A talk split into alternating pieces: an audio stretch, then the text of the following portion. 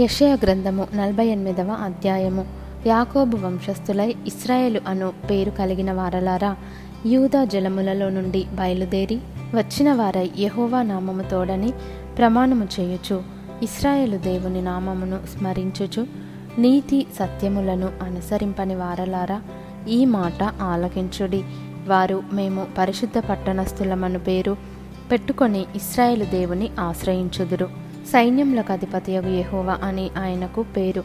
పూర్వకాలమున జరిగిన సంగతులను నేను చాలా కాలము క్రిందట తెలియజేసేదిని. ఆ సమాచారము నా నోట నుండి బయలుదేరెను. నేను వాటిని ప్రకటించి తిని నేను ఆకస్మికముగా వాటిని చేయగా అవి సంభవించెను. నీవు మూర్ఖుడవనియు నీ మెడ ఇనుప నరమనియు నీ నుదురు ఇత్తడిదనియు నేనెరిగియుండి నా విగ్రహము ఈ కార్యములను జరిగించెననియు.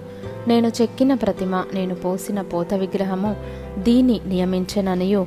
నీవు చెప్పకుండునట్లు పూర్వకాలముననే ఆ సమాచారము నీకు తెలియజేసి తిని అది జరగక మునుపే దానిని నీకు ప్రకటించి తిని నీవు ఆ సంగతి వినియున్నావు. ఇదంతయు ఆలోచించుము. అది నిజమని మీరు ఒప్పుకొనవలెను గదా. తెలియని మరుగైన క్రొత్త సంగతులు నేనిక మీదట నీకు తెలియజేయుచున్నాను. అవి పూర్వకాలంన సృజింపబడినవి కావు. అవి ఇప్పుడు కలుగునవియే. అవి నాకు తెలిసేయున్నవని నీవు చెప్పకుండునట్లు ఈ దినమునకు ముందు నీవు వాటిని వినియుండలేదు. అవి నీకు వినబడనే లేదు. నీకు తెలియబడనే లేదు. పూర్వం నుండి నీ చెవి తెరవబడనే లేదు. నీవు అపనమ్మకస్తుడవై నీ తల్లి గర్భమున పుట్టినది మొదలుకొని తిరుగుబాటు చేయువాడవని అనిపించుకొంటివని నాకు తెలియను. నేను నిన్ను నిర్మూలము చేయకుండునట్లు నా నామమును బట్టి నా కోపము మానుకొనుచున్నాను. నా కీర్తి నిమిత్తము నీ విషయములో నన్ను బిగపట్టుకొనుచున్నాను.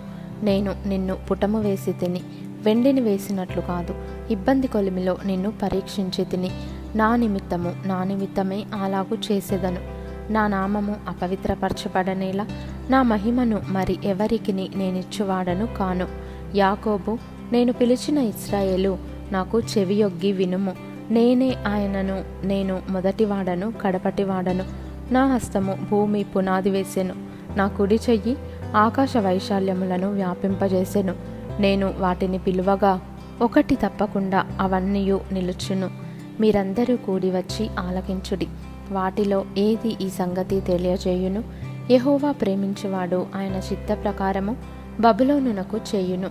అతని బాహుబలము కల్దీయుల మీదికి వచ్చును. నేను నేనే ఆజ్ఞ ఇచ్చినవాడను. నేనే అతని పిలిచి తిని నేనే అతనిని రప్పించి తిని అతని మార్గము తేజరిల్లును. నా యొద్దకు రండి ఈ మాట ఆలకించుడి. ఆది నుండి నేను రహస్యముగా మాట్లాడినవాడను కాను. అది పుట్టిన కాలము మొదలుకొని నేను అక్కడనున్నవాడను ఇప్పుడు ప్రభువగు యహోవాయు ఆయన ఆత్మయు నన్ను పంపెను. నీ విమోచకుడును ఇస్రాయేలు పరిశుద్ధ దేవుడునైనా యహోవా ఈలాగు సెలవిచ్చుచున్నాడు. నీకు ప్రయోజనము కలుగునట్లు నీ దేవుడనైన యహోవానగు నేనే నీకు ఉపదేశము చేయుదును. నీవు నడవవలసిన త్రోవను నిన్ను నడిపించుదును. నీవు నా ఆజ్ఞలను ఆలకింపవలెనని నేనెంతో కోరుచున్నాను. ఆలకించిన ఎడల నీ క్షేమము నది వలెను నీ నీతి సముద్ర తరంగముల వలెను ఉండును. నీ సంతానము ఇసుక వలె విస్తారమగును. నీ గర్భఫలము దాని రేణువుల వలె విస్తరించును. వారి నామము నా సన్నిధి నుండి కొట్టివేయబడదు మరువబడదు. బబులోను నుండి బయలు వెల్లుడి కల్దీయుల దేశంలో నుండి పారిపోవుడి. యహోవా తన సేవకుడైన యాకోబును విమోచించనను సంగతి ఉత్సాహధ్వనితో తెలియజేయుడి. బూదిగంతముల వరకు అది వినబడునట్లు దాన్ని ప్రకటించుడి. ఎడారి స్థలములలో ఆయన వారిని నడిపించెను వారు దప్పిగొనలేదు. రాతి కొండలో నుండి వారి కొరకు ఆయన నీళ్ళు ఉబుకజేసెను.